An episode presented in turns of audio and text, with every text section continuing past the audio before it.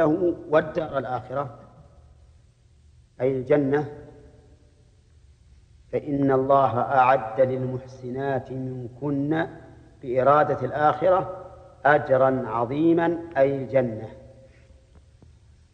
وإنما بدأ بالدنيا إن كنتن تريدن الحياة الدنيا لأنهن كن يطالبن بالنفقة وهي مما يتعلق بالدنيا. وإن كنتن تردن الله ورسوله والدار الآخرة.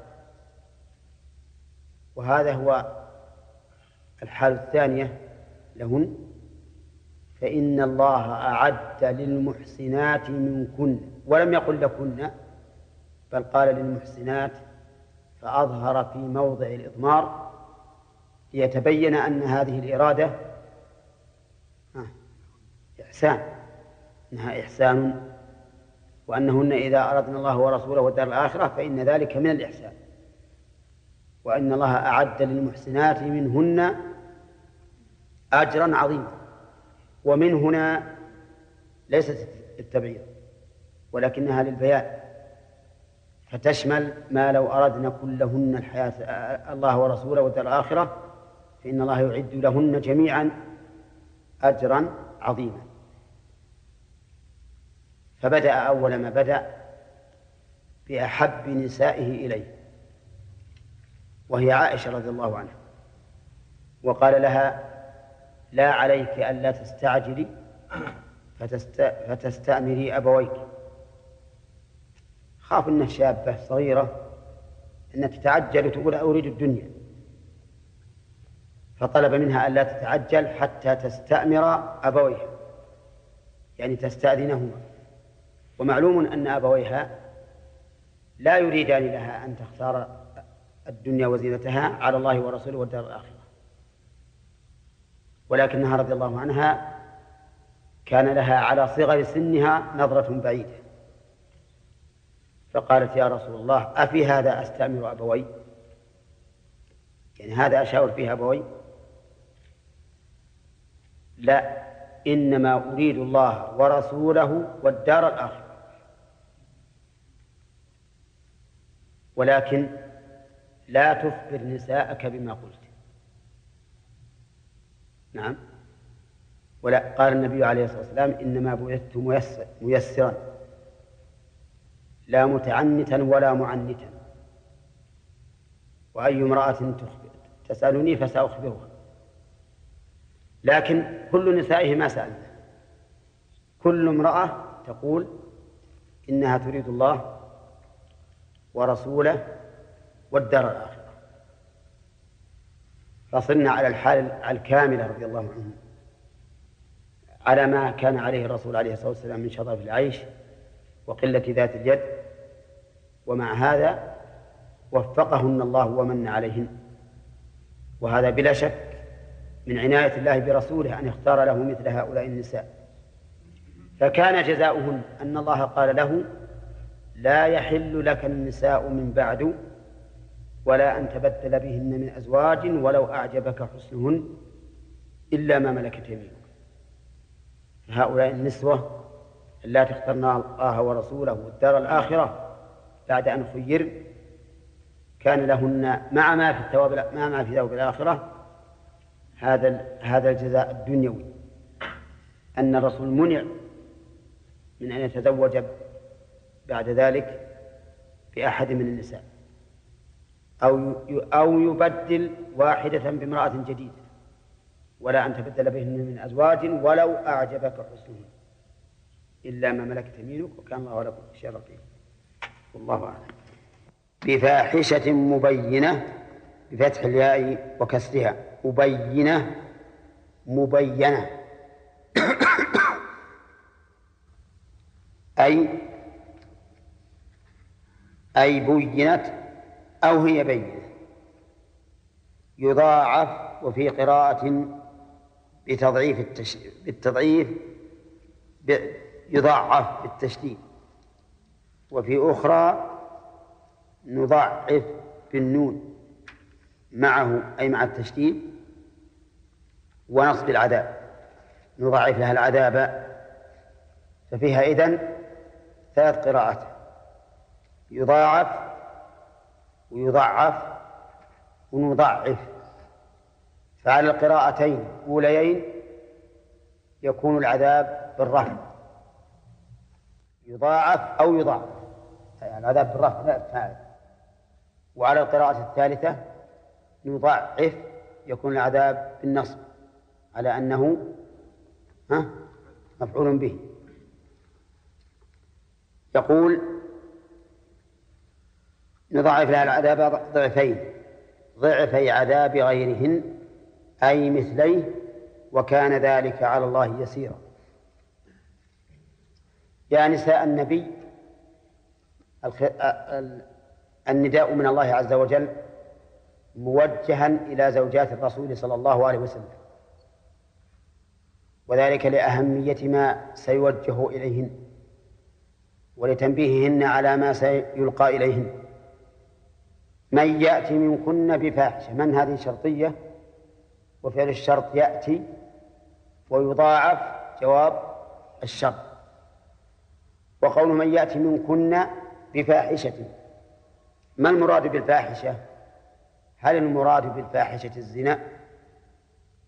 أو المراد بالفاحشة الكلام البذيء والمتطاول فيه على رسول الله صلى الله عليه وسلم؟ والخارج عن المروءة. أو المراد هذا وهذا؟ قال بعض أهل العلم أن المراد الأخير. ولا يراد به الزنا. مع أن الفاحشة تأتي في القرآن مرادا بها الزنا. وتأتي مرادا بها بذاءة اللسان والتطاول قال الله تعالى واللاتي يأتين الفاحشة من نسائكم فاستشهدوا عليهن أربعة منكم. ما المراد بالفاحشة هنا؟ الزنا. وقال تعالى لا تخرجوهن من بيوتهن ولا يخرجن إلا أن يأتين بفاحشة مبينة. والمراد بالفاحشة هنا؟ لا. المراد بها بذاءة اللسان وسلاطته. فإذا كانت بذيئة اللسان سليطته تأتي بكلمات خارجة عن المروءة فلزوجها أن يخرجها من البيت أثناء العدة. طيب هذه هذه الآية إن قلنا بأنها تشمل الفاحشة الفاحشة التي هي الزنا والفاحشة التي هي بذاءة اللسان فإن ذلك لا يعني أنه يقع منهم لأن الشرط لا يلزم وقوعه كما قال الله تعالى قل إن كان للرحمن ولد فأنا أول العابدين وهل يمكن ذلك؟ ها؟ لو كان فيهما آلهة إلا الله لفسدتا هل يمكن ذلك؟ لا يمكن لئن أشركت ليحبطن عملك لا يمكن هذا أيضا فوقوع فوقوع الشرط فالإتيان بالشيء معلقا بالشرط لا يلزم منه جواز وقوع الشرط. وعلى هذا فلتكن الآية من يأتي منكن بفاحشة فلتكن شاملة للزنا لكن هذا شيء محال. أما إذا قلنا إن المراد بالفاحشة هي سلاطة اللسان والخروج بالقول عن عن المألوف والمروءة فهذا قد يقع من النساء قد يقع من النساء حتى من أمهات المؤمنين رضي الله عنهن ولا عيب عليهن في ذلك لأنه من طبيعة النساء من طبيعة النساء الغيرة وعدم حفظ حفظ اللسان وعدم التأني بالأمور. وأيا كان فإن الله عز وجل يقول من يأتي منكن بفاحشة مبينة يضاعف لها العذاب ضعفين وذلك لشرفها وعلو منزلتها فكان الذنب منها أعظم من الذنب من غيرها. ولهذا إذا زنت الحرة تجلد أو ترجع وإذا زنت الأمة فليس عليها إلا نصف ما على المحصنات من العذاب. لشرف الأولى وانحطاط مرتبة الثانية. فزوجات الرسول عليه الصلاة والسلام لهن من المقام الرفيع. والحسن المنيع ما يقتضي أن يضاعف العذاب عليهن إذا أتينا بفاحشة مبينة. ولهذا قال يضاعف لها العذاب ضعفين. فإذا كان الجزاء جزاء السيئة سيئة. فإذا كان جزاء السيئة سيئة مثلها فجزاء السيئة التي ذكر الله هنا الفاحشة المبينة بالنسبة لزوجات الرسول سيئتان جزاؤها سيئتان ولهذا قال يضاعف لها العذاب ضعفين أي يكرر عليها مرتين. وكان ذلك أي تضعيف العذاب عليهن كان ذلك على الله يسيرا. فالمشار إليه هو تضعيف العذاب. كان ذلك يسيرا على الله ليس صعبا عليه. لماذا قال وكان ذلك على الله يسيرا؟ لئلا يظن ظان أن هذا أمر صعب على الله لكون الأمر يتعلق بزوجات نبيه محمد صلى الله عليه وسلم. فبين الله عز وجل أن هذا أمر يسير عليه لأنه سبحانه وتعالى ليس بينه وبين خلقه نسب. أكرم الخلق عنده أتقاهم له. كما قال الله تعالى إن أكرمكم عند الله أتقاكم. ومن يقنت منكن لله ورسوله وتعمل صالحا نؤتها أجرها مرتين. هذا عكس الأول. لما كنا إذا أتينا بفاحشة مبينة ضوعف العذاب عليهن جازاهم إن الله تعالى بالعدل من جهة أخرى. فقال ومن يقنت منكن لله ورسوله يقنت يطع. ولكن القنوت لله تعالى غير القنوت للرسول عليه الصلاة والسلام. القنوت لله قنوت عباده وتذلل وتعظيم. والقنوت للرسول عليه الصلاة والسلام قنوت طاعة طاعة طاعة زوج قنوت طاعة الزوج وليس هو كقنوت كقنوتهن لله عز وجل. من يقنت منكن لله ورسوله. لله بالطاعة والعبادة ولرسول الله صلى الله عليه وسلم بأداء حقوقه التي تجب للزوج على زوجته. ومن يخدم الله وتعمل صالحا تعمل عملا صالحا. والعمل الصالح ما كان خالصا صوابا. والخالص الصواب يعني أنه جمع بين الشرطين الأساسيين في كل عبادة وهما الإخلاص لله والمتابعة لرسول الله صلى الله عليه وسلم. كل عبادة لا بد فيها من هذين الشرطين. فمن لم فمن اتبع للرسول ولم يخلص لله فصلاته باطلة لأنها رياء. ومن أخلص لله ولم يتبع الرسول صلى الله عليه وسلم فصلاته باطلة أيضا فعبادته باطلة لقوله عليه الصلاة والسلام من عمل عملا ليس عليه أمرنا فهو رد. إذن الأخ ما هما الشرطان الأساسيان في في صحة العبادة؟ نعم. فالمتابعة مع الإخلاص؟ نعم. وإذا وجد متابعة بدون إخلاص. لا يقبل العمل. طيب إخلاص بلا متابعة لا يقبل. لا بد من الأمرين.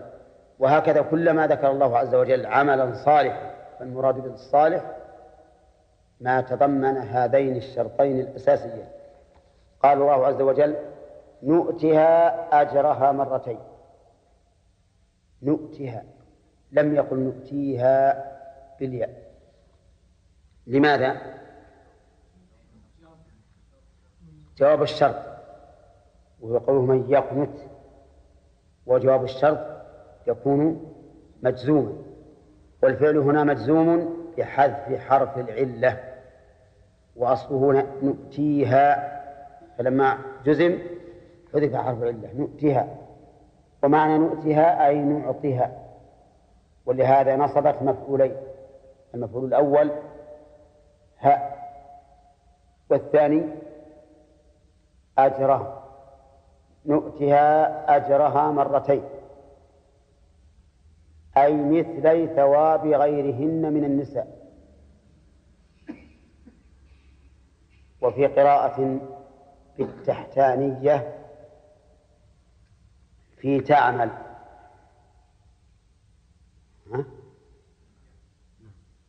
في تعمل.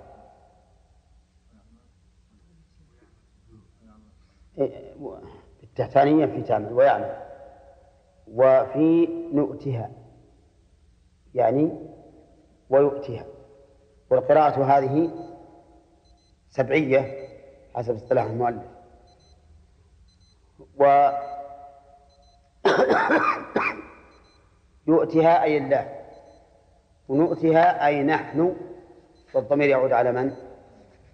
على الله. نؤتها أجرها مرتين كما أنها إذا أتت بفاحشة مبينة آه يضاعف لها العذاب عضوين فإذا قنتت الله ورسوله وعملت صالحا آتاها الله تعالى أجرها مرتين. وإيتاء الأجر مرتين ليس بغريب. فقد أثبت الله تعالى الأجر مرتين في عدة مسائل مثل ها؟ لا. أولئك يؤتون أجرهم مرتين بما صبروا ويدرون بالحسنة السيئة ومما رزقناهم ينفقون. وأخبر النبي عليه الصلاة والسلام أن الرجل من أهل الكتاب إذا آمن بكتابه ثم آمن بمحمد عليه الصلاة والسلام فإن الله تعالى يؤتيه أجره مرتين.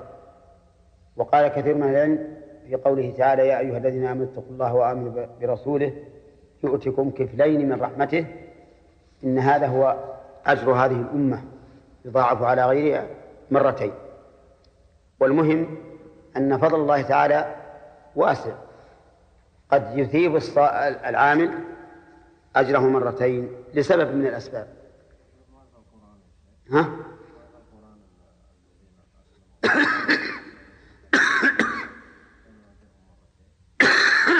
هذا في الحديث. في؟ نعم.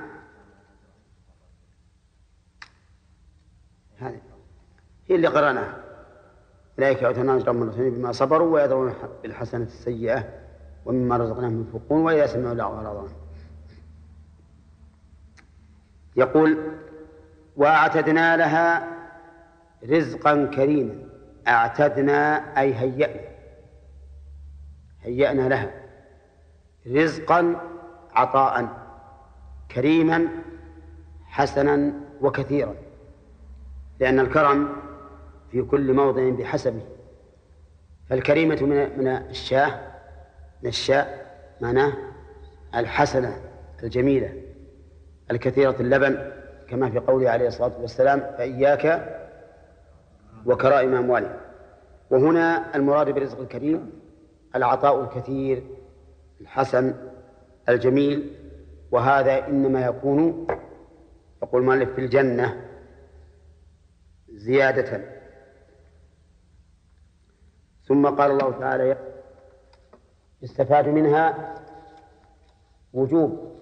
تخيير النبي صلى الله عليه وسلم زوجاته لقوله يا أيها النبي قل لأزواجك.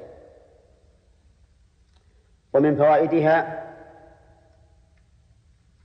حماية الله سبحانه وتعالى لرسوله ودفاعه عنه حيث أمره أن يخير أزواجه. هذا التخيير لما ضيقنا عليه وطلبنا منه النفقة. ومن فوائدها بيان فضائل أمهات المؤمنين رضي الله عنهم.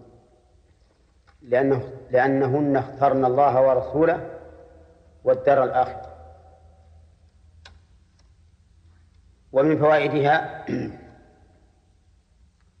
كمال خلق النبي عليه الصلاة والسلام حيث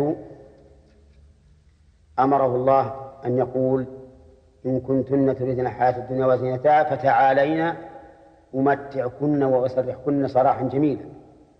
بينما كان مقتضى الحال أن يوبخن على ذلك وأن يؤنبن عليه. لكنه قيل تعالين أمتعكن وأسرحكن. ومن فوائدها حل زوجات النبي صلى الله عليه وسلم لو اخترنا لغيره لو اخترنا الحياة الدنيا وزينتها. لقوله وسرحكن سراحا جميلا. ومن فوائد الآية الكريمة التي بعدها كنتن تريدن الله ورسوله والدار الآخرة. من فوائدها أن إرادة الله ورسوله والدار الآخرة من الإحسان. لقوله فإن الله أعد للمحسنات منكن أجرا عظيما. ومن فوائد الآية الكريمة أن النية لها أثر عظيم في زيادة الثواب لأنه رتب هذا الثواب على هذه الإرادة والنية الطيبة. ثم قال تعالى يا نساء النبي من يأتي منكن بفاحشة مبينة يضاعف لها العذاب ضعفين يستفاد من هذه الآية الكريمة أن الذنب من المقربين أشد من الذنب من غير المقربين من أين يؤخذ؟ ها؟ من كون الله يقول, يقول يضاعف لها العذاب ضعفين ومن فوائدها حماية فراش النبي صلى الله عليه وسلم التام لكون المرأة إذا أتت بفاحشة مبينة من زوجاته فإن الله يضاعف لها العذاب. كل ذلك من أجل حماية فراش النبي صلى الله عليه وسلم. وسواء قلنا إن المراد بالفاحشة الزنا أو المراد بها بذاءة اللسان. ومن فوائد الآية الكريمة أن أن الله عز وجل له أن يفعل ما شاء في مضاعفة الثواب والعقاب وأن هذا الأمر عليه هين لقوله وكان ذلك على الله يسيرا.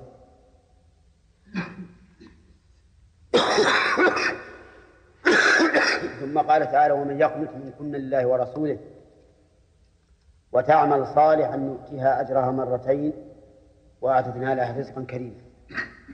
يستفاد من هذه الآية الكريمة مزية عظيمة لزوجات النبي صلى الله عليه وسلم حيث كانت المرأة إذا عملت عملا صالحا وأطاعت الله ورسوله آتاها الله أجرها مرتين ويستفاد منها عدل الله سبحانه وتعالى كمال عدله. لما ضوعف لها العذاب ضوعف لها الثواب والأجر. ولهذا قال يضاعف لها العذاب. نعم قوله نؤتيها أجرها مرتين. ومن فوائدها أيضا أن الله أعد لهؤلاء المؤمنات من أزواج النبي صلى الله عليه وسلم أعد لهن أجرا كريما أي كثيرا جميلا حسنا. فإن الله وكان نعم نؤتيها أجرها مرتين وأعتدنا لها رزقا كريما. أما المناقشة في الآيات الكريمة فنبدأ بها أيضا. نتابع معكم هذه الدروس. يا أيها النبي قل لأزواجك إن كنتن. أين مقول القول؟ في قوله قل لأزواجك. عز وجل يا نساء النبي لستن كأحد من النساء إن اتقيتن. يا نساء النبي الخطاب هنا وجهه الله عز وجل بعد أن وجهه لرسوله وجهه إلى نساء. قال يا نساء النبي وهذا بعد التخيير يدل على أن الزوجية استقرت لزوجات النبي صلى الله عليه وسلم.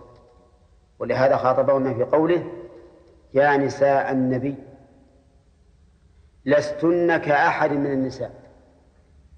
هذه لستن أصلا ليس لكنه لما سكنت السين حذفت الياء لأنها حرف لين. وحرف اللين عند التقاء الساكنين يحذف كما قال ابن مالك رحمه الله في الكافية إن ساكنان التقيا اكسر ما سبق وإن يكن لينا فحذفه استحق لستن كأحد يعني أن زوجات الرسول عليه الصلاة والسلام لسن كأحد يقول المؤلف كجماعة من النساء. وقوله كجماعة من النساء فيه نظر لأن أحد تطلق على الفرد. يعني ليس ليس هناك أحد من النساء مثلكن. لستن كأحد من النساء أي لا تشبهن أحدا واحدة فأكثر من النساء. وقوله من النساء أي سواكن إن اتقيتن الله فإنكن أعظم.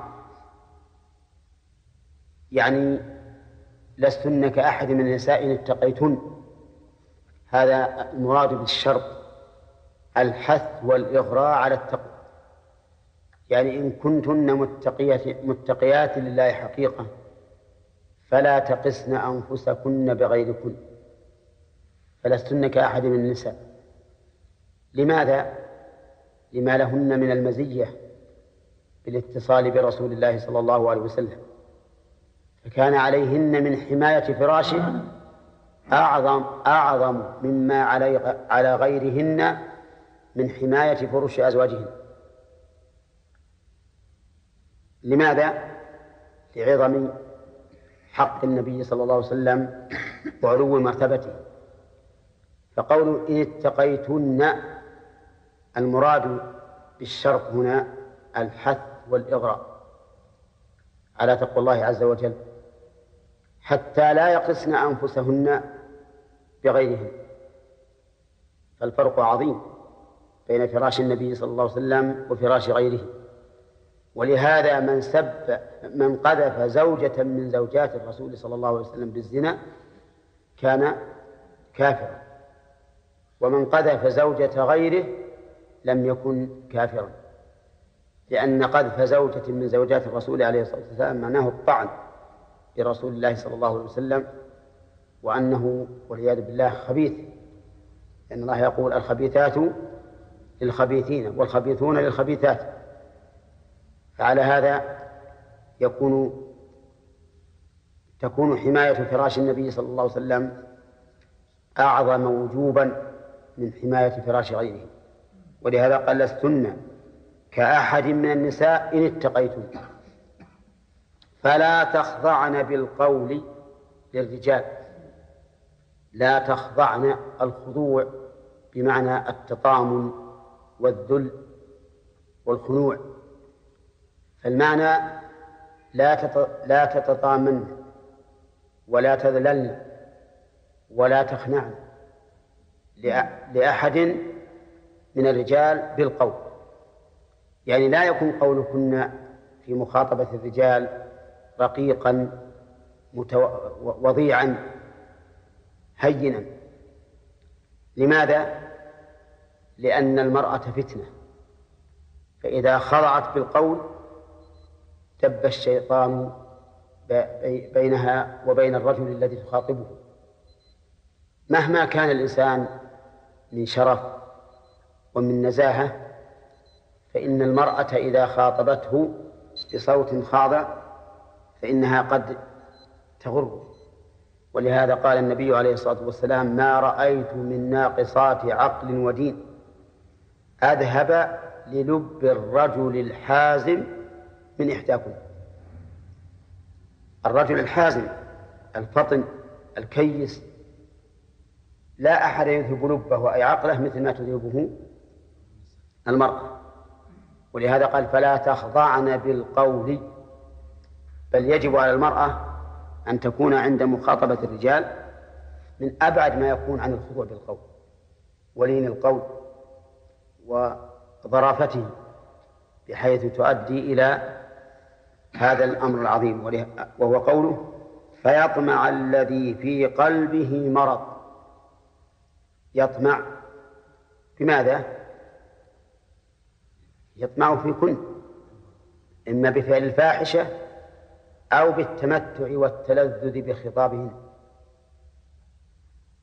فإن الإنسان الذي في قلبه مرض إذا خضعت له المرأة بالقول فإنه يستمر معه. في مخاطبتها حتى يغريه الشيطان وربما يحصل بعد ذلك موعد ولقاء وفاحشة. كما يوجد كثيرا من من السفهاء الآن تجد والعياذ بالله ولا سيما بعد وجود هذه الهواتف تجده يفتح مثلا أي نمرة تكون فإذا خاطبته امرأة بدأ معها بالكلام اللين الخاضع حتى يغريه الشيطان. يغريه بها ويغريها به. ولهذا قال فيطمع الذي في قلبه مرض. قال المؤلف نفاق. والصواب أن المراد بالمرض هنا مرض الشهوة والتمتع. لا مرض النفاق. لأن بعض المنافقين قد لا يكون في نفوسهم هذا الشيء. كما أن بعض المؤمنين قد يكون في قلوبهم هذا الشيء. فالمراد بالمرض هنا مرض التمتع والتلذذ بصوت المرأة فيطمع الذي في قلبه مرض. وقلنا قولا معروفا قلنا فعل ماض مبني على السكون اتصاله بضمير الرفع المتحرك كذا؟ ها؟ اتصال بين النسوة ما يخالف النسوة ضمير رفع متحرك. نعم. إيش تقول إبراهيم؟ فعل أمر؟ إيه. شوف فعل أمر. ما هي فعل ماضي؟ مع إنك لو قلت النساء قلن كذا وكذا. ها؟ صار فعل ماضي. لكن إذا وجهت الأمر إليهن فقل قلنا قلنا قولا معروفا. لما نهاهن سبحانه وتعالى عن الخضوع بالقول أمرهن بأن يقولن قولا معروفا لئلا يظن ظان أن المرأة لا تخاطب الرجل مطلقا. وليس كذلك. بل المرأة مخاطبتها للرجال جائزة.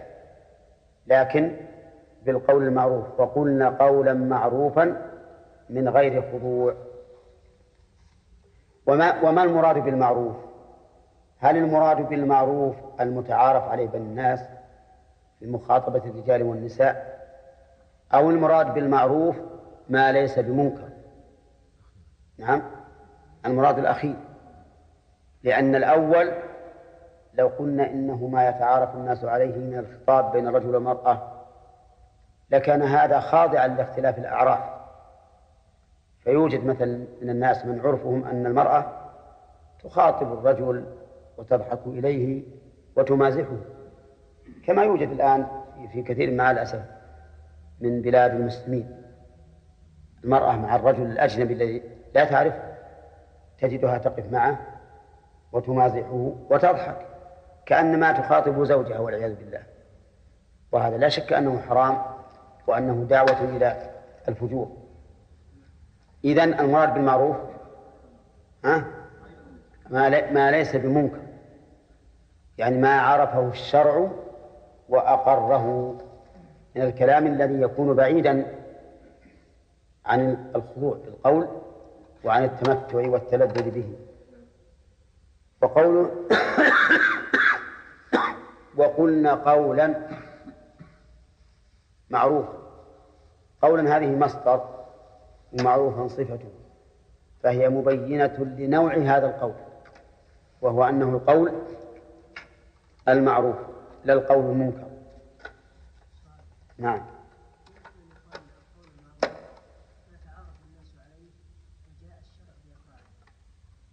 لا إذا قلنا ما أقره الشرع يكفي لأن الشرع يقر كل ما تعارف الناس بما, بما لا يخالف الحق. فالمعروف مثل قوله تعالى كنتم خير أمة أخرج الناس تأمرون بالمعروف وتنهون عن المنكر. نعم.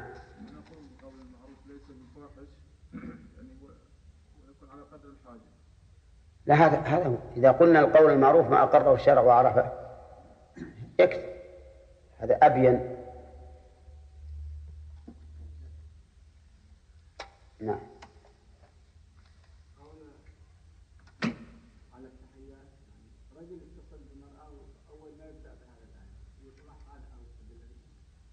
لا ما له إذا است... إذا اتصل بها فليقل السلام عليكم. لا لا لا لا هذه هذه ما هي طيبة.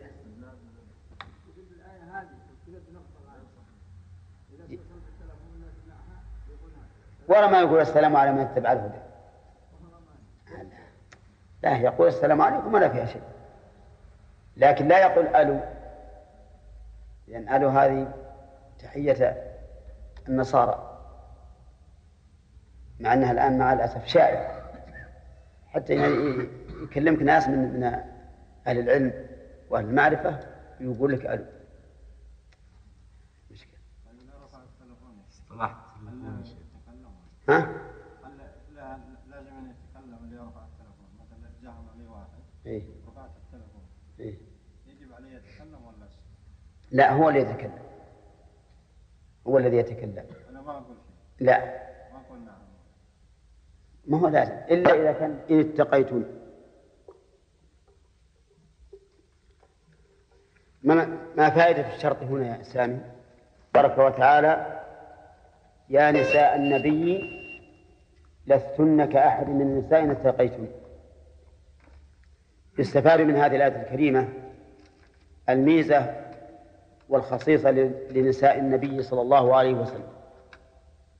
كقوله لستن كأحد من النساء. فإن قلت ما الحكمة في أنهن لسن كأحد من النساء فالجواب لأنهن تحت رسول الله صلى الله عليه وسلم الذي هو أطيب الطيبين من الخلق. وقد قال الله تعالى الطيبات للطيبين. ومن فوائد الآية الكريمة أن الإنسان قد يشرف بشرف من اتصل به. من أين تؤخذ؟ من شرف أمهات المؤمنين باتصالهن بالرسول صلى الله عليه وسلم. ولهذا حث النبي صلى الله عليه وسلم على الجليس الصالح. وقال إن مثل الجليس الصالح كحامل المسك. إما أن يحذيك وإما أن يبيعك وإما أن تجد منه رائحة طيبة وحذر من جليس السوء. لأن الإنسان بلا شك يشرف بشرف من يتصل به وينزل بنزول من يتصل به.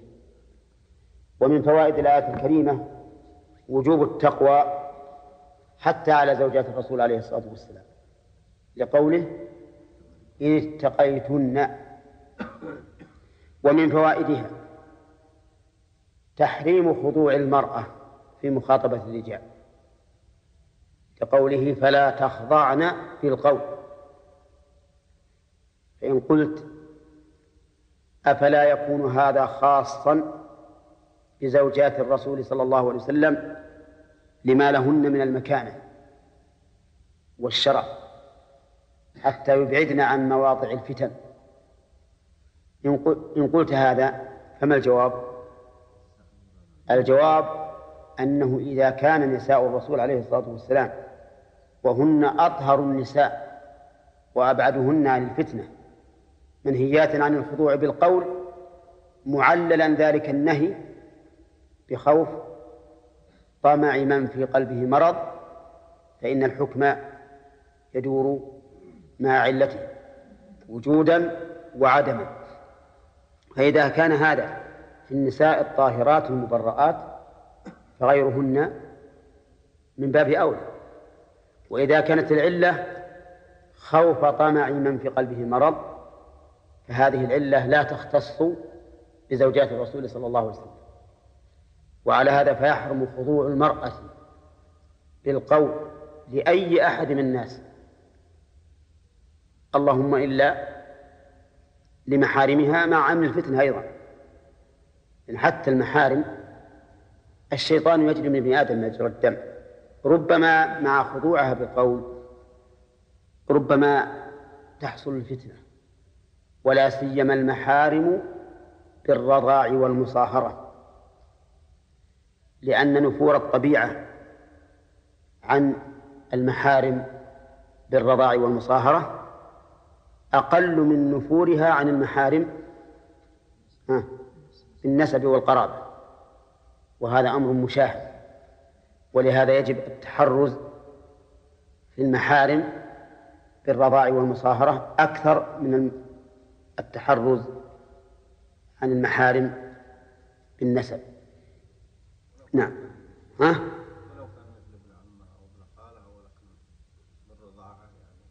إي نعم. لا على كل حال كلما كان هناك قرابة صار صار الإنسان ينفر من من التعلق بها تعلقا شهو شهوانيا ينفر أكثر. ومن فوائد الآية الكريمة أنه لا بأس لا بأس بمخاطبة المرأة الرجال لكن بالمعروف. من أين يؤخذ؟ من قوله وقلنا قولا معروفا. ومن فوائدها أن صوت المرأة ليست ليس بعورة. خلافا لمن قال إنه عورة من أهل العلم. فالصواب أن أن صوت المرأة ليس بعورة. ولهذا كان النساء يأتين إلى رسول الله صلى الله عليه وسلم يسألنه وحوله أصحابه ولا ينهاهن عن ذلك. ولو كان صوت المرأة عورة لنهاهن النبي صلى الله عليه وسلم عن الكلام مع حضور الرجال. نعم. ومن فوائد الآية الكريمة أنه يجب على الإنسان أن يكون متبعا لما جاء به الشرع في أقواله وأفعاله. لقوله ها وقلنا قولا معروفا. ومن فوائد الآية الكريمة أن فتنة النساء مرض. مرض في القلب يحتاج الإنسان فيه إلى معالجة وإلى مداواة لقوله فيطمع الذي في قلبه مرض وهذا المرض مرض فتاك نسأل الله السلامة منه. مرض في القلب كمرض السرطان في البدن. إذا لم يتدارك الله العبد بعفوه وتوفيقه وتسديده فإنه يهلك. ولهذا قال النبي عليه الصلاة والسلام ما تركت بعدي فتنة أضر. إيش؟ على الرجال من النساء. فالواجب الحذر من هذا الأمر. وألا يملي الإنسان لنفسه ويمهلها في هذا الباب. ومن فوائد الآية الكريمة أن من كان صحيح القلب فإنه أبعد الناس عن مواضع الفتن. ها. لقوله فيطمع الذي في قلبه مرض. ومن فوائد الآية الكريمة أن من جعل الله قلبه صحيحا فإن المرأة لا تغريه في لا تغريه بما تفعله من أسباب الفتنة. لأنه قال لا تخضعن بالقول فيطمع الذي في قلبه مرض ولم يقل لا تخضعن بالقول فيطمع فيطمع الناس فيكن بل قال فيطمع الذي في قلبه مرض. لكن مع ذلك لو كان الإنسان صحيح القلب سليما ثم أحس أحس في نفسه شيئا من الفتنة فالواجب عليه البعد البعد عن ذلك. لا يقول إني سليم إني والحمد لله لا, لا يهمني هذا الأمر لا لا يقول هكذا. فإن الإنسان قد يرى نفسه متحصنا بحسن التقوى ولكن الشيطان يخدعه عند مواضع الفتن. ولهذا أمر النبي عليه الصلاة والسلام من سمع بالدجال أمره أن ينأى عنه يعني يبعد. فإن الإنسان يأتيه وهو يرى أنه مؤمن فلا يزال يقذف له بالشبهات حتى يتبعه. نعم. ثم قال الله عز وجل وقيلنا بالكسر ولهذا قال بكسر القاف وفتحها. وهو من القرار من القرار وهو البقاء مع السكون مع السكون والاستقرار. وهو أبلغ من قوله وابقينا في بيوتكن لأن القرار بقاء وزيادة. بقاء وزيادة مع سكون. ولهذا قال وقرن في بيوتكن من القرار وأصله اقررن بكسر الراء وفتحها. اقررن وقررن. من قررت بفتح الراء وكسرها. قررت وقررت.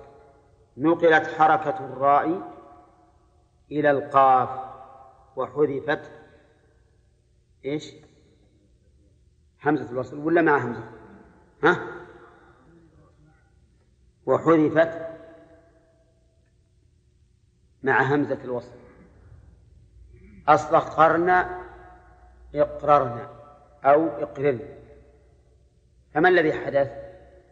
نقلنا نقلت فتحة الراء إلى القاف الساكنة. فماذا لما نقلت حركة إلى القاف الساكنة؟ صارت هي ساكنة وصارت القاف مفتوحة ومكسورة. ثم حذفت همزة الوصل فصارت وقرن وقرن في بيوتكن. بيوتكن هنا الإضافة. يحتمل أنها للتمليك وأن بيوت زوجات رسول الله صلى الله عليه وسلم ملك لهن ويحتمل أنها للاختصاص وأن البيوت ملك لرسول الله صلى الله عليه وسلم. وأيهما أقرب؟ الأقرب أنه للتمليك بدليل أن النبي صلى الله عليه وسلم لما توفي بقيت هذه البيوت لمن؟ لزوجاته. ولو كانت البيوت لرسول الله صلى الله عليه وسلم لم تورث من بعده. لأن يرحمك الله لأن الأنبياء لا يورثون. كما قال النبي عليه الصلاة والسلام إنا معشر الأنبياء لا نورث. ما تركنا صدقة. علموني إذا أخطأت في اللفظ. إنا معاشر الأنبياء لا نورث ما تركنا صدقة. صدقة؟ نعم. لأنه يفسد المعنى. الرافضة يقولون إن لفظ الحديث إنا معاشر الأنبياء لا نورث ما تركنا صدقة. نعم. ليش؟ لأجل أن يقول أن ما لأجل أن يقولوا إن الذي تركوه غير صدقة يورث وأن أبا بكر وعمر وبقية الصحابة ظلموا ورثة النبي صلى الله عليه وسلم حيث لم يورثوه. لكن أهل السنة والجماعة يقولون كذبتم أيها الرافضة بل إن لفظ الحديث إن معاشر الأنبياء لا نورث انتهت الجملة الأولى. ثم قال مبينا ماذا يكون مآل المال بعدهم؟ قال ما تركنا صدقة. أي الذي تركناه صدقة. والمعنى الذي ذهبت إليه الرافضة باطل. لأن ما ترك صدقة لا يورث حتى في غير الأنبياء. أليس كذلك؟ ها؟ يعني ما تركه الإنسان صدقة بعد موته لا يرثه ورثته حتى لو كان غير نبي. فكلامه فهم محرفون للحديث لفظا ومعنى. نعم المهم ها؟ ها؟ يقولون إننا لا نورث لا نورث الذي تركناه صدقة. يعني لا نورث الذي تركناه صدقة. يعني معناها أنه مثلا إذا وقفنا شيئا مثلا نحن وجعلناه في سبيل الله فإننا لا نورث هذا الشيء إنما نورث الأملاك الأخرى. نعم. وهذا هل هو, خاص بالرسل؟ لا ليس خاصا بهم. طيب إذا نقول قوله في بيوتكن الأقرب أن الإضافة قل التمرين ولا تبرجن بترك إحدى التاءين من أصله. تبرجن. هل هي فعل مضارع ولا فعل ماض؟ ها؟ شو الدليل؟ الدليل لا الناهية نعم لا الناهية ما تدخل إلا على المضارع. وإلا فإن كلمة تبرج والنساء تبرجن هذا فعل ماض. لكن في الآية ولا تبرجن هذا فعل مضارع يقول المؤلف بترك إحدى التائين وأصلها تتبرجن هذا أصلها ولا تتبرجن. حذف إحدى التائين في المضارع كثير في القرآن. ومنه قوله تعالى فأنذرتكم نارا ها تلظى أي تتلظى. طيب إذن لا تبرجن فعل مضارع مبني على السكون لاتصاله بنون النسوة في محل جزم إلى الناحية لا تبرجن. تبرج الجاهلية الأولى أي ما قبل الإسلام. لا تبرجن تبرج الجاهلية الأولى. التبرج في الأصل مأخوذ من التعالي والترفع ومنه البرج.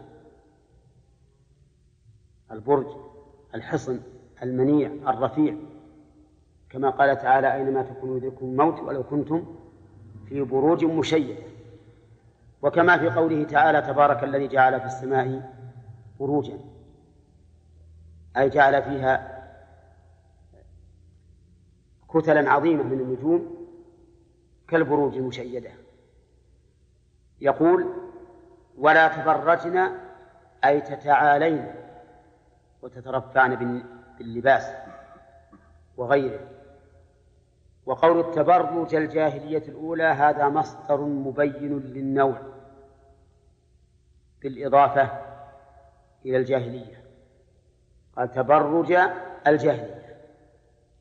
ومعلوم أن المصدر يكون لبيان العدد وبيان النوع والتوكيد وغير ذلك مما ذكره أهل العلم بالنحو. تبرج الجاهلية أضافه إلى الجاهلية لأنه مبني على الجهل والسفة لأن المرأة إذا تبرجت فإن ذلك يعتبر جهلا منها وسفها ولهذا أضيف إلى الجاهلية ثم أضيف إلى الأولى وهل المراد الأولى زمنا أو الأولى مرتبة أو كلاهما؟ يعني هل المعنى الجاهلية الأولى؟ يعني معناه الأعظم جهلا من نوعها. كما يقال هذا هو الأول في الجهل هذا هو الأول في السفر هذا هو الأول في الإسلام هذا هو الأول في الإصلاح وما أشبه ذلك. أو المراد بالأولى الأولى من حيث الزمن. ها؟ أو كلاهما. كلاهما في الواقع. فهي جاهلية من الطراز الأول من الجهل. وهي جاهلية أولى لأنها سبقت الإسلام ولا يعني بذلك أنها الجاهلية المباشرة للإسلام. لأن الجاهلية المباشرة للإسلام امتداد لجاهلية سبقت منذ زمن بعيد. فالجاهلية الأولى استمرت إلى أن محاها الإسلام بالعلم والتقوى والحمد لله. ولهذا قال تبرجنا تبرج الجاهلية الأولى. والمراد بالإضافة هنا كما قلت قبل قليل بيان بيان النوع. وما أقبح نوعا يكون الجهل. وعلى هذا فالمراد به التقبيح. تقبيح هذا التبرج. نعم. وأنه تبرج مبني على إيش؟ الجهل والسفه والبعد عن الإيمان والعلم والرشد. ولا تبرجنا تبرج الجاهلية الأولى أي ما قبل الإسلام من إظهار النساء محاسنهن للرجال. نعم. في الجاهلية تتبرج المرأة وتخرج بأحسن ما ما ما يكون عندها من اللباس والحلي. ولهذا قال الله عز وجل ولا يضربن بأرجلهن ليعلم ما يخفين من زينتهن. طيب التبرج يكون بنوع اللباس ويكون بالطيب ويكون بتحسين البدن بالحنة والتحمير وتسويد العين بالكحل. وما يسمى عندنا في الوقت الحاضر ها بالمكياج. نعم. وما يسمى بمنكر المناكير. نعم. وعلى هذا فقس. كل هذا من التبرج الذي يعتبر من تبرج الجاهلية الأولى. ولهذا يقول من إظهار النساء ما حسنهن للرجال والإظهار بعد الإسلام مذكور في آية ولا يبدين زينتهن إلا ما ظهر منها. رحم الله المؤلف فإن هذا ليس بصواب منه. ما في الإسلام إظهار للزينة أبدا. إلا في نوعين. النوع الأول الإظهار العام لكل أحد والنوع الثاني الإظهار الخاص للبعولة والمحارم. الإظهار العام إلا ما ظهر منها. المراد بما ظهر منها ما جرت العادة بأنه لا بد من ظهوره كالجلباب والعباءة وما أشبه ذلك. كما فسره كما فسره بذلك ابن مسعود رضي الله عنه. فعلى هذا يكون الاستثناء في قوله إلا ما ظهر منها استثناء منقطعا ليس متصلا لأن ما ظهر ليس من الزينة في الواقع. نعم فما ظهر وما جرت العادة بظهوره ولا بد منه هذا أمر ليس من الزينة. حتى لو سمي زينة ولباسا فإنه لا بد من ظهوره أما الزينة الأخرى التي خصها الله بقوم معينين فقال ولا يبدين زينتهن إلا لبعولتهن أو آبائهن وهذه هي الزينة الباطنة كالثياب التي تكون داخل الجلباب والعباءة وما أشبه ذلك. لا يبدينه إلا لبعولتهن أو آبائهن إلى آخره. والحاصل أن التبرج ما ما أذن الله فيه أبدا. التبرج النهي عنه عام. نعم. نعم التزين للزوج هذا أمر مطلوب. من المرأة أن تتجمل لزوجها. لما في ذلك من تأكيد الحكمة التي من أجلها شرع الزواج. كما قال تعالى ومن آياته أن خلق لكم من أنفسكم أزواجا لتسكنوا إليها وجعل بينكم مودة ورحمة.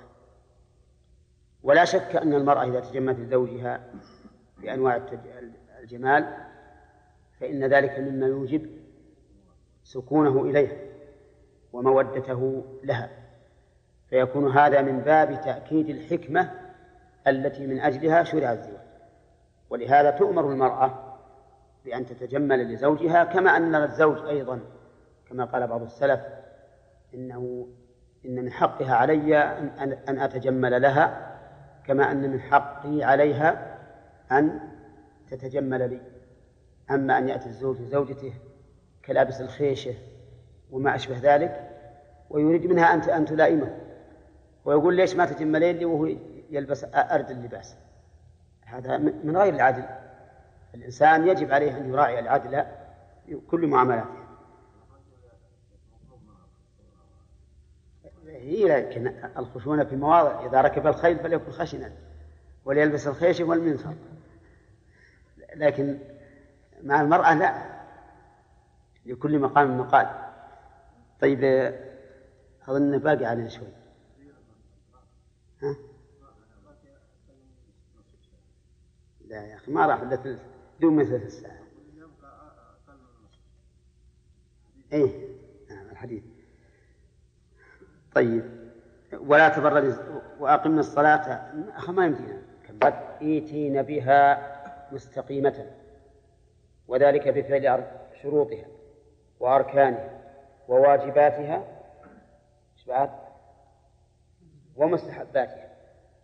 لكن الإتيان بالثلاثة الأولى على سبيل الوجوب. وبالرابع على سبيل الكمال والاستحباب. وقولها قمنا الصلاة يشمل الفريضة والنافلة. وآتينا الزكاة أي أعطينها والزكاة في اللغة النماء والزيادة. وفي الشرع مال مقدر مخصوص في مال مخصوص. يعني جزء من أموال مخصوصة يدفع لمستحقه وقول آتينا الزكاة آتينا تنصب مفعولين لأنها من باب كسى وأعطى. فالمفعول الأول الزكاة والمفعول الثاني محذوف أي مستحقها آتينا الزكاة مستحقها لأن إيتاء الزكاة لغير أهلها لا ينفع كما لو صلى الإنسان في غير الوقت. وقوله آتينا الزكاة بعد الأمر بإقامة الصلاة فيه دليل على تأكد الزكاة. وهل يلزم منه أن أمهات المؤمنين عندهن مال يزكينه؟ ها؟ ما يلزم؟ إذا قلنا لا يلزم صار توجيه الخطاب إليهن بإيتاء الزكاة من باب اللغو. لأنه سيقولن ما عندنا مال. أو يقال أمرنا بإيتاء الزكاة إما التزاما وإما إعطاء بالفعل. التزاما إذا لم يكن عندهن شيء.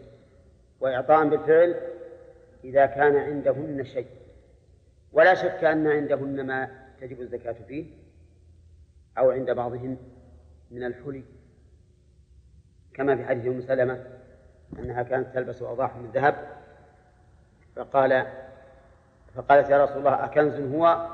قال إذا أديت زكاته فليس بكنز فهن عندهن ما يزكين به قد لا يكون دراهم ودنانير ولكن من الحلي. وأطعنا الله ورسوله. أطعنا الله الطاعة قال العلماء هي موافقة الأمر. هذه الطاعة. يعني عدم المعصية. توافق أمر المطاع إن كان مطلوبا بالفعل وإن كان منهيا عنه. بماذا؟ بالترك. وقول أطيعنا الله ورسوله. عطف طاعة الرسول عليه الصلاة والسلام على طاعة الله بالواو لأن طاعة الرسول من طاعة الله.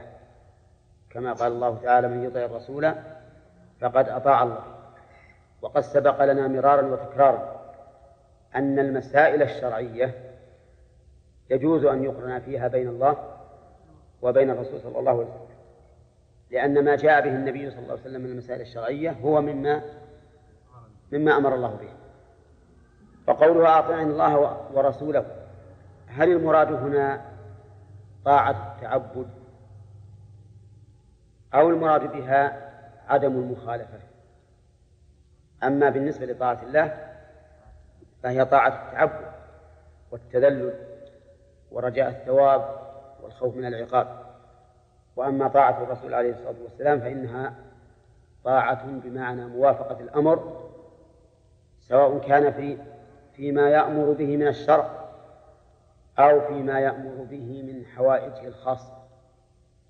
فإن الرسول صلى الله عليه وسلم يوجه الأمر إلى أهله إما على سبيل العبادة مما أمره الله به وإما على سبيل الأمور الخاصة المتعلقة به عليه الصلاة والسلام. وأطيعنا الله ورسوله إنما يريد الله ليذهب عنكم الرجس الإثم. يا أهل البيت أي نساء أي نساء النبي صلى الله عليه وسلم ويطهركم منه تطهيرا. إنما يريد الله ليذهب إنما هذه أداة حصر والحصر يقول العلماء معناه إثبات الحكم في المذكور ونفيه عما سواه. والحصر هنا إضافي أو حقيقي ها؟ إضافي حقيقي أو إضافي حقيقي أو لا إضافي ولا حقيقي القسم أربعة إما إضافي وإما حقيقي وإما هما وإما غيرهما؟ إضافي لماذا؟ أه. لأن الله يريد هذا وغيره الإضافي هو الذي لا يكون محصورا بحسب الواقع في هذا الشيء والحقيقي هو الذي يكون محصورا في هذا الشيء بحسب الواقع فإذا قلت لا طالب يلتفت إلا خالد ها وش يصير؟ حقيقي ولا إضافي؟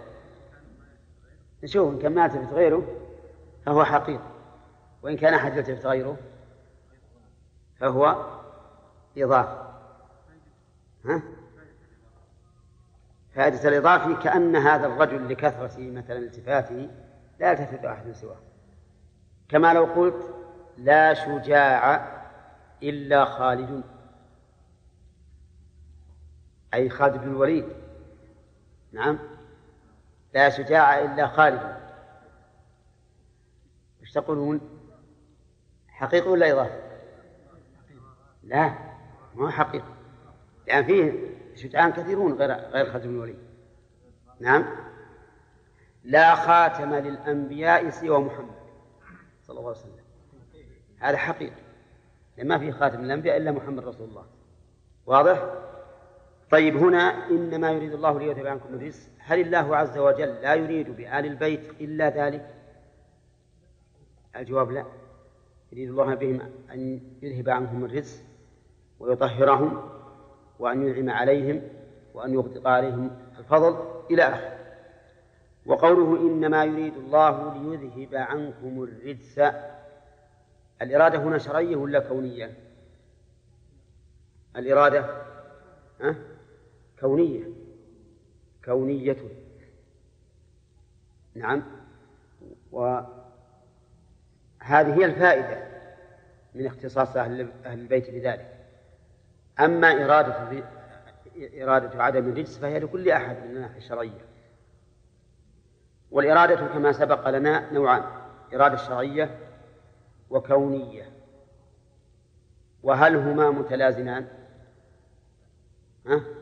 لا قد توجد إحداهما بدون الأخرى وقد تجتمعان.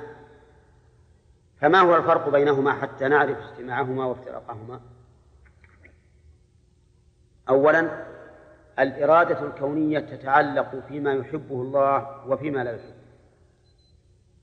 هذا هذا واحد. والإرادة الشرعية ها فيما يحبه الله فقط. تتعلق فيما يحبه الله. فإذا قلت يريد أي شرعا فمعنى يحب. ثانيا الإرادة الكونية يلزم فيها وقوع المراد. والإرادة الشرعية لا يلزم فيها وقوع المراد. إذن الفرق من ها من وجهين. ننظر الآن قد تجتمع الإرادتان في شيء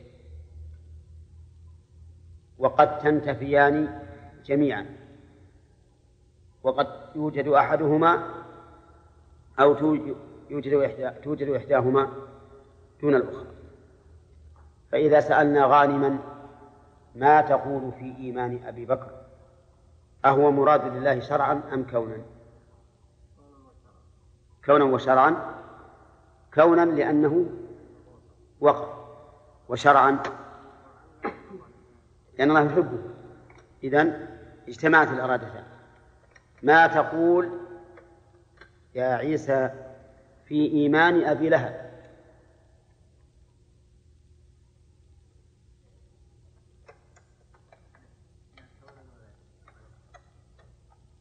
غير مراد. لا كونا ولا شرعا.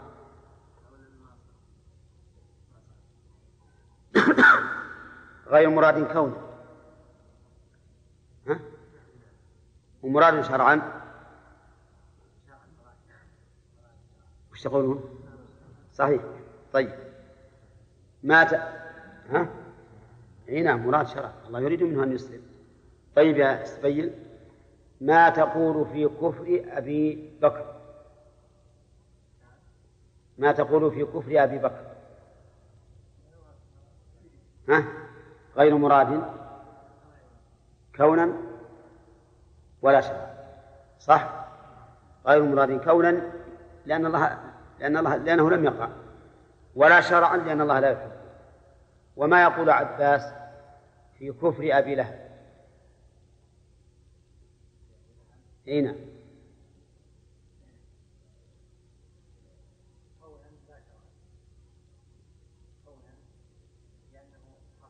مراد كونا لا شرعا لأن الله لا يحبه صح؟ طيب ها. نعم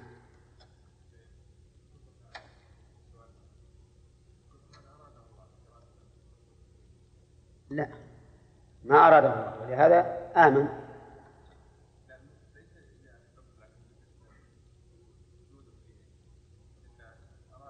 معلوم. الكفر مراد الله كونه. الكفر أي إنسان يكفر فقد أراد الله كفره كونه. طيب نريد نريد أمثلة من القرآن. قال الله تعالى يريد الله بكم اليسر ولا يريد بكم العسر. الأخ من أي الإرادتين هذه الآية؟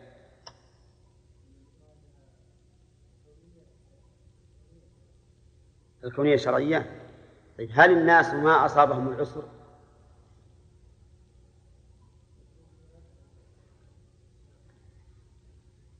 رجعت عن الكونية؟ كونية شرعية. يعني يريد الله بكم اليسر ولا يريد بكم العسر. تقول الإرادة هذه كونية؟ كونية شرعية. كذا؟ شرعية؟ وش الدليل؟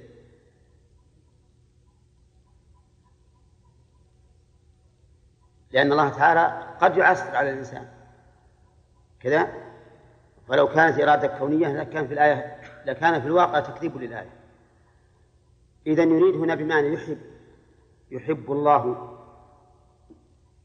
بكم اليسر ولا يحب العسر. وأما كونا فإن الله تعالى يريد يريد بنا العسر.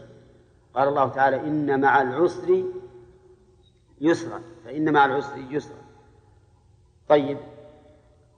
قال الله تبارك وتعالى عن هود ولا ينفعكم نصحي إن أردت أن أنصح لكم إن كان الله يريد أن يغويكم.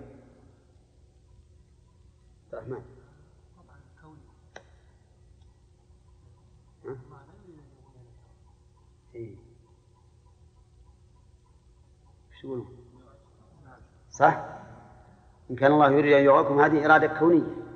هو لأن الله لا يريد من, من خلقه الإغواء.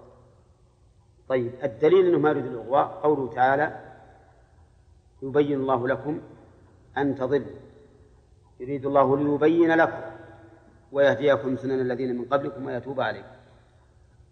طيب ها؟ موجود نوح؟ طيب إذا قول نوح عليه الصلاة والسلام لقومه. بارك الله فيكم. قال الله تعالى إنما يريد الله ليذهب عنكم الرجس. إنما يريد الله ليذهب عنكم الرجس. اللام هنا فيها أشكال. يريد لكذا لأن المعروف أن أراد تتعدى بنفسها وهنا تعدت يا مشرف. إنما يريد الله ليذهب. تعدت بماذا؟ بماذا يا خالد؟ بماذا؟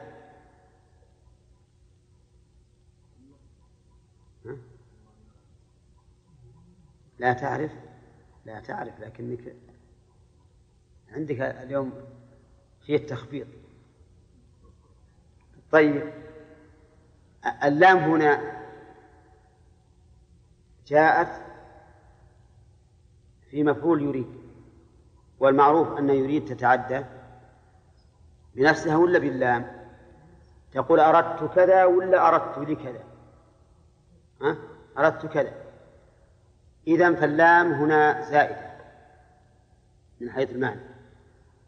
يعني من حيث الإعراب زائدة. والتقدير إنما يريد الله أن يذهب عنكم الرجس إنما يريد الله أن يذهب عنكم الرجس فاللام يقول اللحويون إنها زائدة. وقوله إنما يريد الله أن يذهب عنكم الرجس يقول المؤلف الإثم.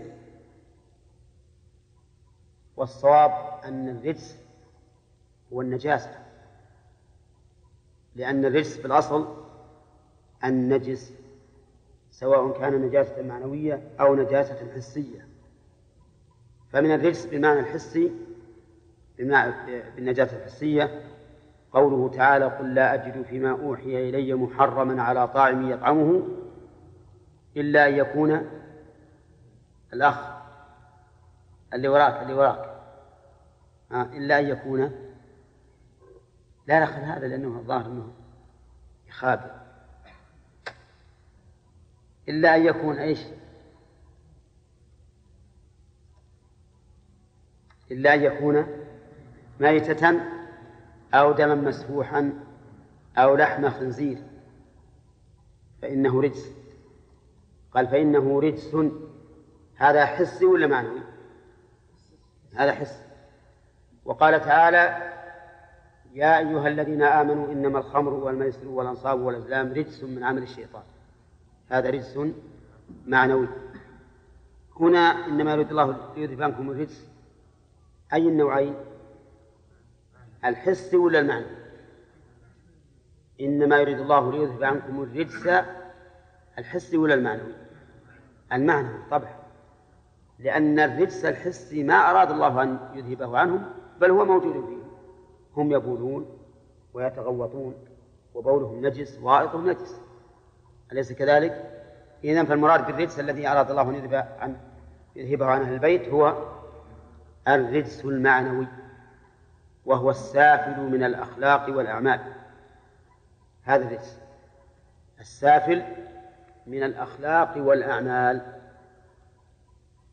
قال الله تعالى فاجتنبوا الرجس من الأوثان. اجتنبوا الرجس من الأوثان. الرجس هنا إيش؟ معنوي ولا حسي؟ معنى. اجتنبوا الرجس من الأوثان. فكل خلق أو عمل سافل فإنه من الرجس. وقوله أهل البيت أفادنا المؤلف بقوله يا أهل البيت أن أهل منصوب على النداء. وحذف منه حرف النداء. وقوله يا أهل البيت من المراد بأهل البيت؟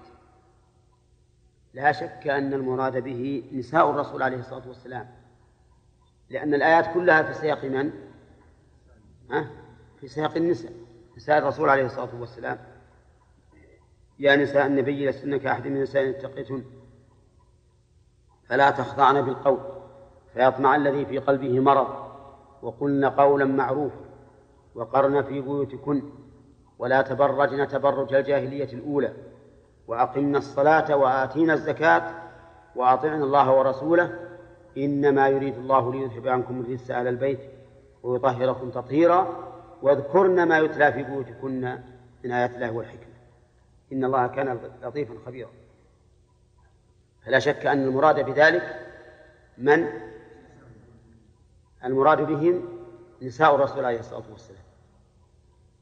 وهل ينافي ذلك ما ثبت عن النبي عليه الصلاة والسلام من أنه وضع الكساء على علي وفاطمة والحسن والحسين وقال هؤلاء أهل البيت. اللهم فأذهب عنهم الرجس وطهرهم تطهيرا. هل ينافيه؟ نقول لا ينافيه لأن هؤلاء أهل البيت من حيث القرابة وهؤلاء أهل البيت من حيث الزوجية من حيث الزوجية فكلهم أهل البيت بلا شك. لا آل علي بل إن آل البيت أعم من هؤلاء الأربعة لأن آل البيت تشمل كل من تحرم عليهم الصدقة من بني هاشم فدخل فيهم آل علي وآل جعفر وآل العباس وآل الحارث بن عبد المطلب وكل من كان من ذرية هاشم. الرسول صلى الله عليه وسلم محمد بن عبد الله بن عبد المطلب ها ابن هاشم. فكل من كان من آل هاشم فإنه من آل البيت لا تحل له الصدقة وعلى هذا فنقول إن تفسيرنا لآل البيت لأهل البيت هنا بأنهن زوجات الرسول صلى الله عليه وسلم الذي يعينه إيش؟ السياق. يعينه. خلافا للرافضة الذين أخرجوا الكلام عن سياقه وجعلوا كلام الله عز وجل عظيم متفرقا. فقالوا إنما يريد الله ليذهب عنكم الرزق يريد بهم آل البيت الأربعة فقط. وأما زوجات الرسول عليه الصلاة والسلام فإنه لا يريد الله أن يذهب عنهم الرزق ولهذا يرمون عائشة بالفحشة والعياذ بالله. ولا يبالون بذلك. نعم. أقول إن قوله آل البيت هنا وفي أصحاب الكساء الأربعة. وفي آل البيت الذين لا تحل لهم الصدقة كلها لا ينافي بعضها بعضا. كلها لا ينافي بعضها بعضا. ولذلك كان القول الراجح أن زوجات الرسول عليه الصلاة والسلام لا تحل لهن الصدقة. لقول الرسول عليه الصلاة والسلام إن الصدقة لا تحل لآل محمد. وزوجاته بلا شك من آله كما في هذا الحديث. وعلى هذا فإننا نقول إنه لا تعارض بين الأدلة. ونظير ذلك أن الرسول صلى الله عليه وسلم سئل ما هو المسجد الذي أسس على التقوى من أول يوم؟ فقال مسجدي هذا. مع أن المسجد الذي أسس على التقوى من أول يوم هو مسجد قباء أيضا. كل منهما أسس على التقوى من أول يوم. فإن الرسول عليه الصلاة والسلام أسس مسجده من أول يوم قدم. من أول يوم قدم وكان الصحابة رضي الله عنهم كل منهم يقول النزول عندي النزول عندي النزول عندي. فيقول دعوها فإنها مأمورة يعني ناقته فلما وصلت إلى مكان مسجده بركت. فزجرها النبي عليه الصلاة والسلام فقامت ثم التفتت يمينا وشمالا. ثم رجعت إلى مكانها الأول فبركت فقال النبي عليه الصلاة والسلام المنزل ها هنا إن شاء الله. ثم نزل وكان أقرب البيوت إليه بيت أبي أيوب فذهب إليه. ومن حين من أول يوم نزل وهو شارع في تخطيط المسجد. ولهذا ينبغي للمسؤولين في البلديات وفي الأوقاف أن يجعلوا أكبر همهم في المخططات الجديدة. ها. وضع المساجد وضع المساجد يعتنى بها من قبل كل شيء. على كل حال إني أقول إن وصف الشيء بصفة ووصف غيره بصفة لا يقتضي أن يكون ذلك تناقضا. بل كل منهما له نصيب من هذا الوصف. نعم.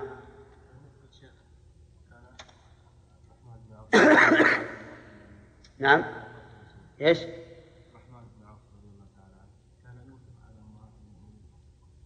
ما أدري. ما أدري وقوله أهل البيت خلينا نكمل الآية. أهل البيت البيت هنا ال للعهد. أي العهود؟ الذهن. يعني أهل البيت المعهود المعروف وهو هذا البيت الطاهر. بيت رسول الله صلى الله عليه وسلم. قال ويطهركم ويطهركم منه أي من الرجس. تطهيرا. وتطهيرا هنا مصدر طهر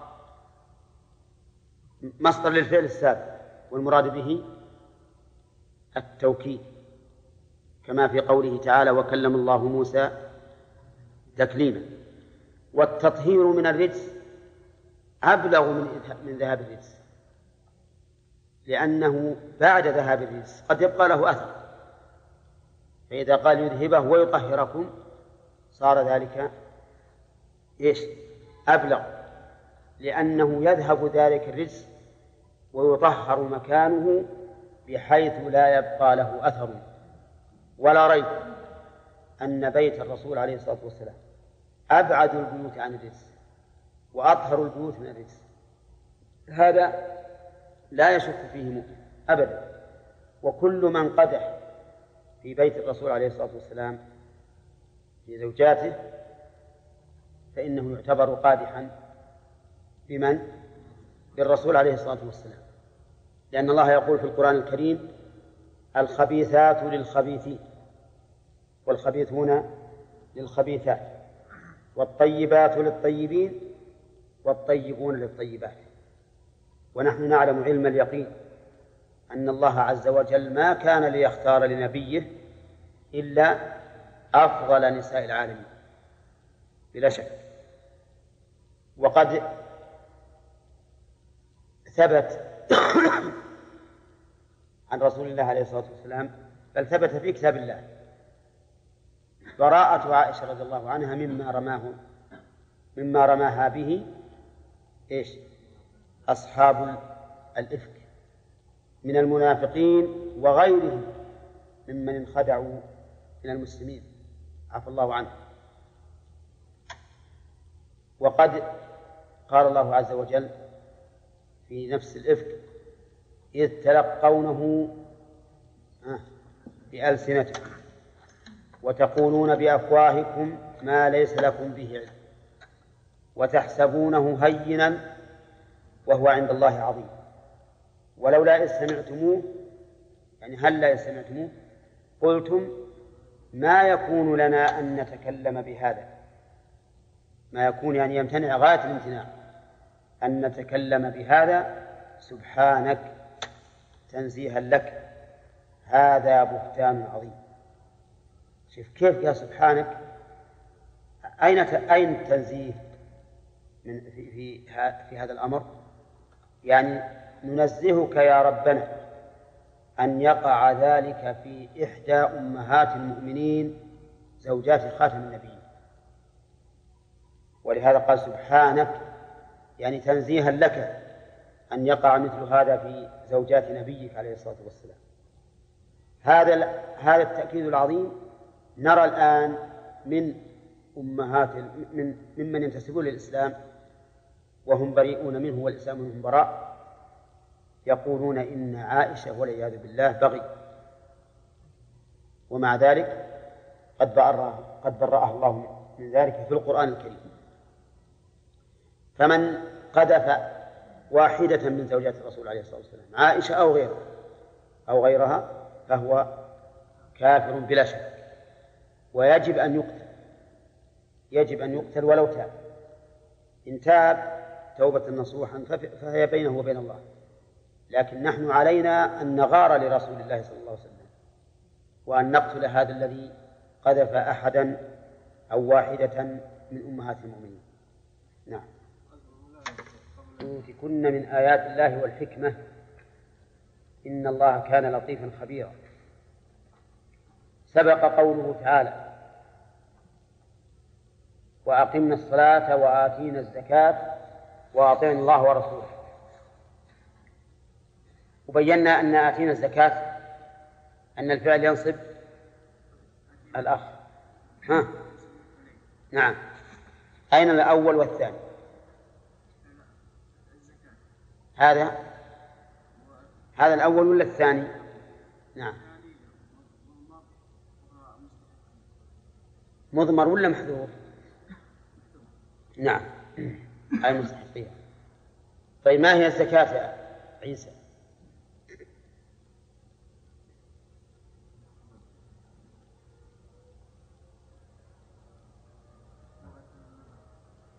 لغة النماء نعم. اصطلاحا. ها؟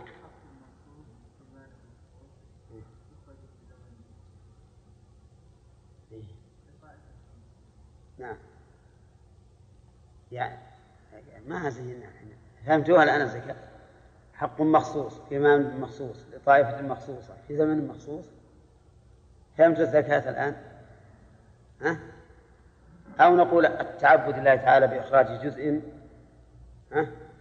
من المال جزء معلوم من المال على حسب ما جاءت به الشريعة. ها؟ هذا أوضح. طيب. فيه أيضا قوله سبحانه وتعالى إنما يريد الله ليذهب عنكم الرجس أهل البيت. اللام في قوله إنما يريد الله ليذهب. ما يتلى في بيوتكن من آيات الله القرآن والحكمة.